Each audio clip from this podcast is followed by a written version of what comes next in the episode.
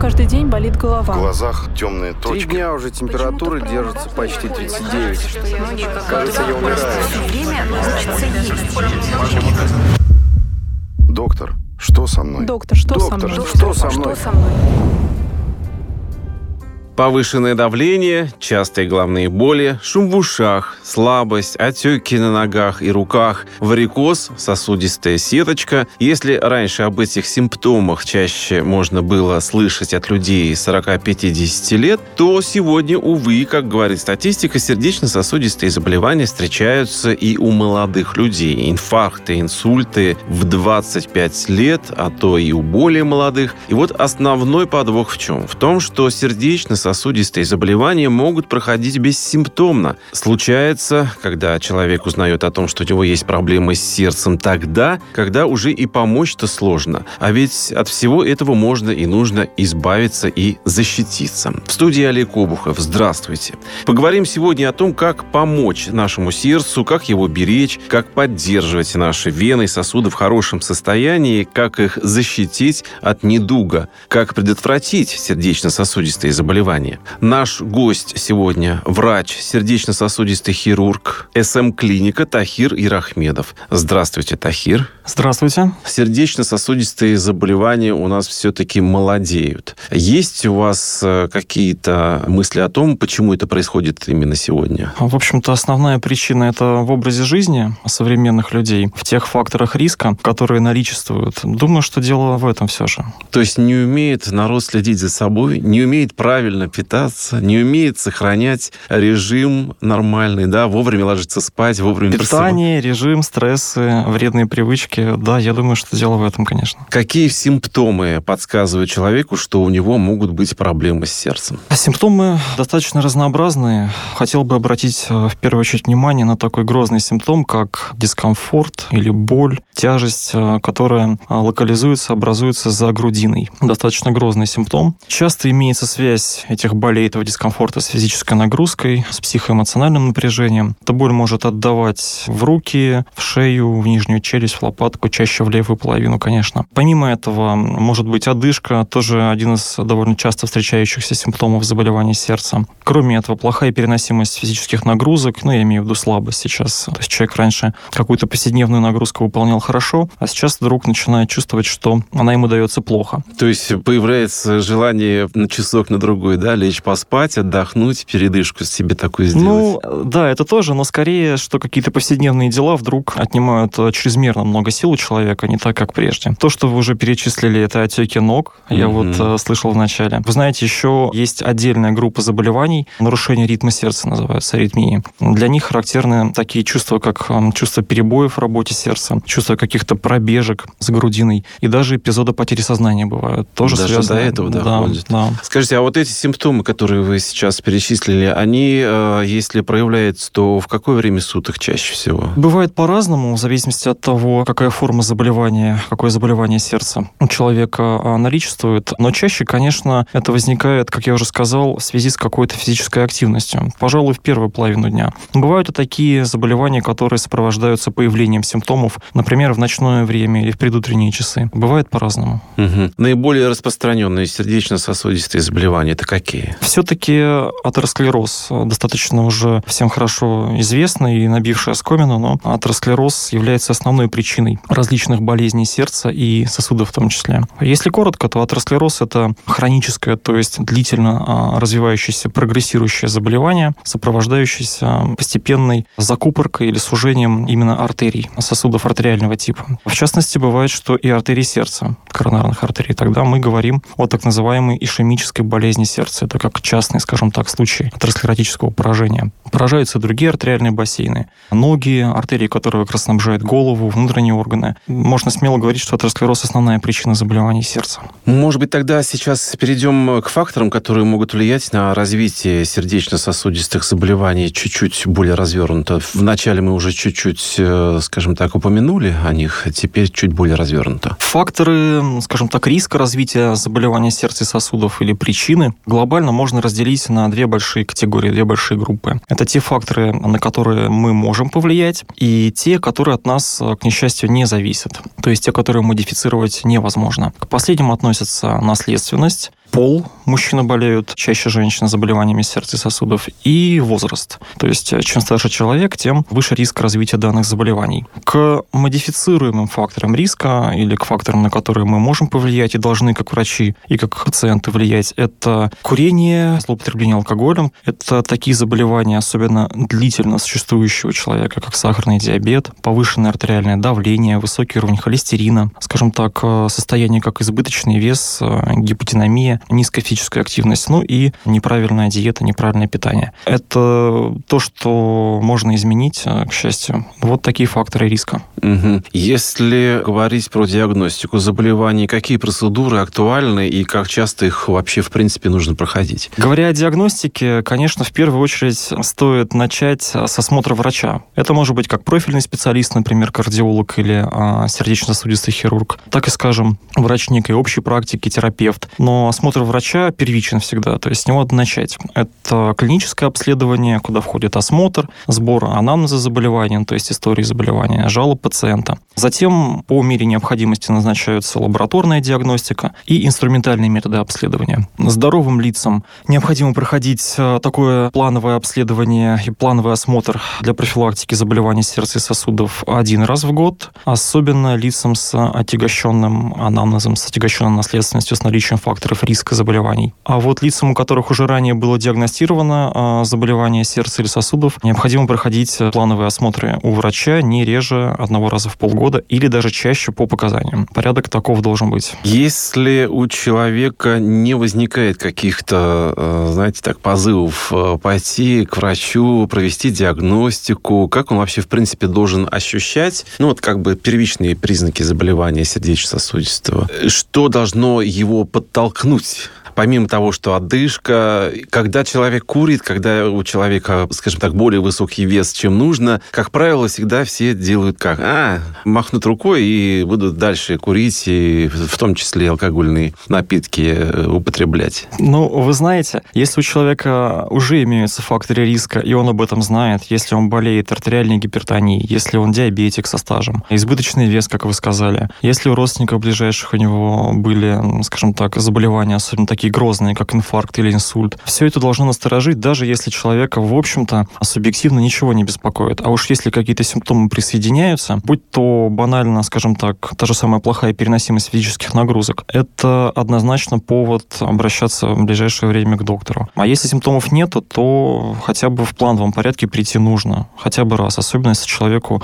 уже за 40. А, у кого возраст 40 плюс, в любом случае есть какие-то подозрения, нет каких-либо подозрений, нужно все-таки все-таки на всякий случай, да, хотя бы прийти и провериться. Да, да, особенно это касается мужчин. У женщин, возможно, этот возраст э, чуть выше, там 45 плюс, но тем не менее, да, абсолютно верно. Если возникает необходимость углубленной диагностики, когда она может понадобиться? Углубленная диагностика может понадобиться в случаях, когда есть э, объективные предпосылки для ее выполнения, то есть когда более простые методы обследования показывают, что, в общем-то, не все так хорошо и указывают на какие-либо проблемы с а сердцем или сосудами. Говоря об углубленной диагностике, стоит упомянуть о таких методах, как компьютерная томография, магнитно-резонансная томография, нагрузочные тесты. И венцом этой диагностики, которая позволяет, в общем-то, заглянуть, по сути, в сосуды сердца и детально их оценить, или в сосуды каких-то других артериальных бассейнов, а является так называемая ангиография. Спектр а, возможностей углубленной диагностики достаточно большой, от простого к более сложному. Такир, а сегодняшняя медицина, насколько она вообще всемогущая, если можно так выразиться, в том плане, чтобы она помогала человеку либо подлечиться, либо избавиться от тех недугов, о которых мы сегодня говорим? Возможности сегодняшней медицины а, на самом деле довольно большие. Эти возможности позволяют э, лечить различные заболевания и состояния, в том числе уже и достаточно запущенные, уже спрогрессировавшие. И что еще хорошо, современные методы, пожалуй, в подавляющем большинстве случаев не настолько травматичны для пациента. То есть э, в большинстве случаев э, вылечить человека можно без каких-то больших доступов операционных, без больших травм, без больших разрезов, и даже без общей анестезии, а через прокол. Это, безусловно, большой плюс, и это повышает и приверженность пациентов к лечению, а, и уменьшает реабилитационный период. Так что да, такие возможности современной медицины. Ну, допустим, если выбрать какую-то поликлинику, да, прийти туда, просто сказать, что я чувствую, или там у меня есть подозрение, что что-то не то с сосудами, как-то сердце себя несколько иначе стало вести после 40-45 лет. И в эту поликлинику, допустим, можно прийти, обратиться к специалисту, и, в принципе, все, что необходимо, можно будет сделать. Да, безусловно, в современных, в частности, вот э, в Центре сердечно-сосудистой хирургии в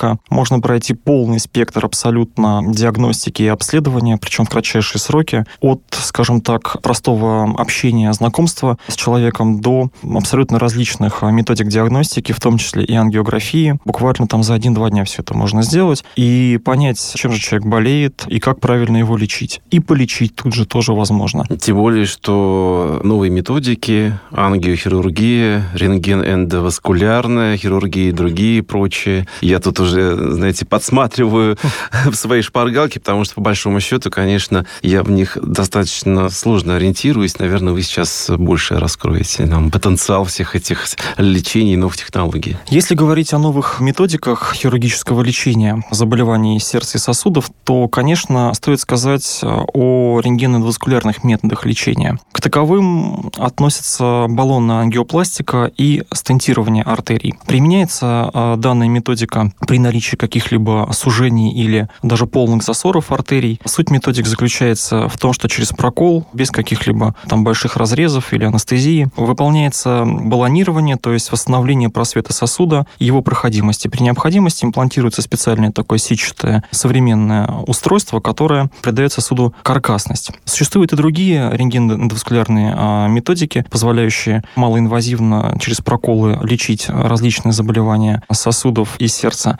Суть одна. Это современная развивающаяся методика, выполняющаяся через прокол без каких-либо, скажем так, больших реабилитационных периодов, разрезов и прочих каких-то нехороших вещей. Тахир, спасибо вам большое за то, что вы к нам пришли и просветили, скажем так, нас по поводу темы сердечно-сосудистых заболеваний. А я напомню, в студии «Радио Спутник» был врач сердечно-сосудистый хирург СМ-клиника Тахир Ирахмедов. Тахир, спасибо вам еще раз. Всего доброго и всех благ. Большое спасибо. У меня каждый день болит голова. В глазах темные Три точки. дня уже температура держится почти 39. Кажется, я умираю. Доктор, что со мной? Доктор, что со Доктор, мной? что со мной?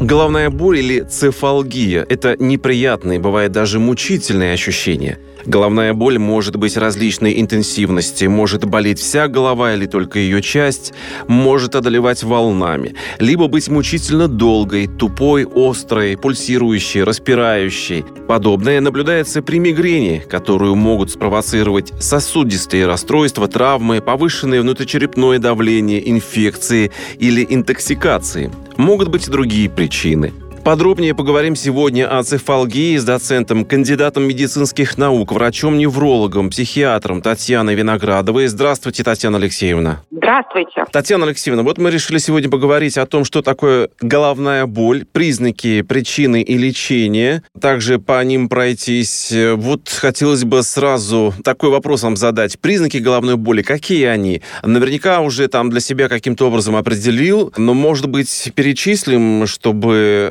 освежить, скажем так, в памяти? Конечно, да. Но головная боль – это такая боль, которую испытывал наверняка каждый человек, живущий на планете Земля. И для каждого это какая-то своя головная боль. Чем она характеризуется? Ну, давайте начнем с того, что по международной классификации головной боли третьего пересмотра у нас их около 400 видов.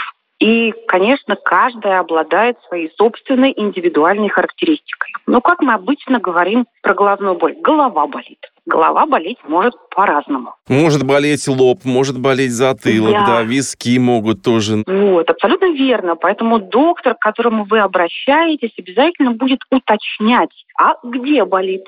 Лоб, виски, затылок, глазки, может быть, выдавливает. Обязательно спросит у вас характеристики этой боли. А что она делает, эта боль? Мгм. Она сжимает, она давит, она рвет, она кусает, она жгет. Что она делает, эта боль? Обязательно врач-невролог, цефалголог или врач общей практики, к которому вы обратились на первичный прием, предоставит вам так называемую визуально-аналоговую шкалу боли. Это такая шкала от нуля до десяти, которая будет характеризовать субъективность интенсивности боли. Ноль – это совсем не болит, и десять – все болит так, что никогда в жизни я такую боль не испытывал. Потому что доктор должен понимать, насколько эта боль приносит нарушение трудоспособности. Обязательно спросят доктор время головной боли. А когда она болит? Это обычно утро, это день, это вечер, это после нагрузки или это вдруг какая-то ночная головная боль.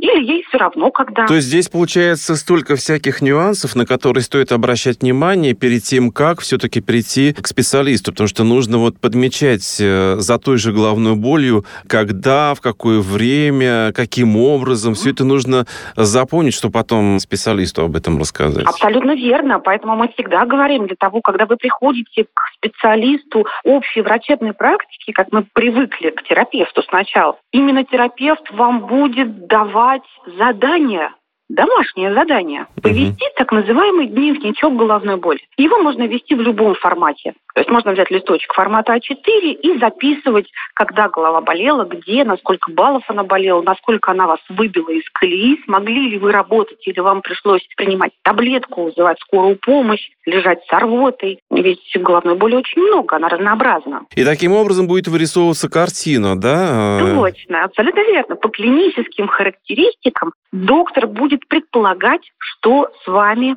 происходит. Угу. Диф-диагностика, то есть понять, что именно за головная боль на данный момент беспокоит пациента, это на самом деле достаточно сложно. Именно поэтому врачи и неврологи проходят специализацию в области цефалгологии, то есть такой узкой специализации, как головные боли. Угу. Мы учимся их дифференцировать между собой, различать.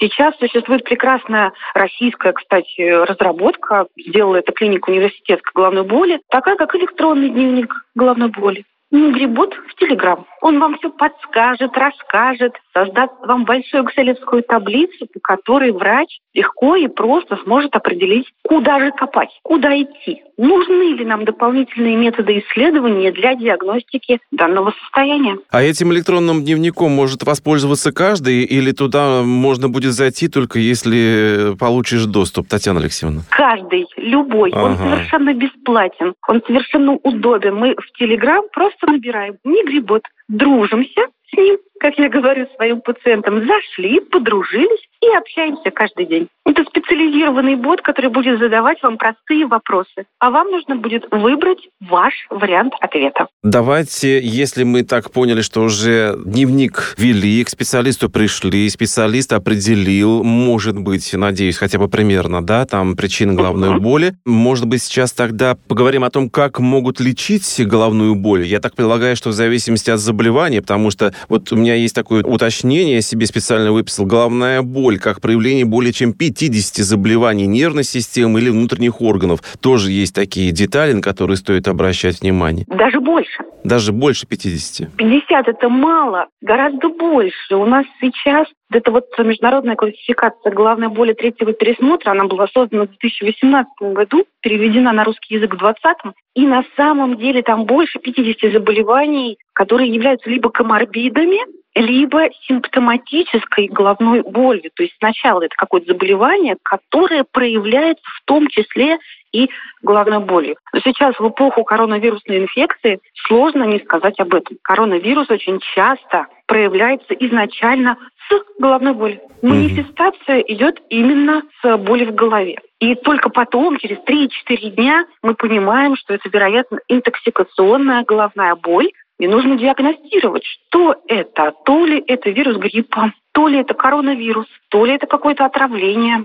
Спектр заболеваний огромен. И это уже тогда от... получается, Татьяна Алексеевна, что в зависимости от спектра заболевания, да, уже назначается лечение. Но вот Конечно. получается таким образом, что, по всей видимости, сначала это стараются сделать не оперативно, я имею в виду, избегая операции, там, э, за счет препаратов медицинских всяких, да? Да нет, это зависит от того, какой мы диагноз с вами предполагаем. Ах, вот все-таки, да? Да, потому что существуют головные боли, связанные с острыми состояниями. Например, головная боль при разрыве сосуда в голове, а, так называемой аневризмы, либо мальформации то тогда без нейрохирургической экстренной помощи нам с вами не обойтись. Иногда мы своих пациентов передаем лор-врачам, потому что причиной головной боли являются различные синуситы, гаймориты, фронтиты. Это тоже очень частая причина головной боли. Ведь их же огромное количество. Заболевания глаз, заболевания ушей, заболевания пазух носа, полости рта.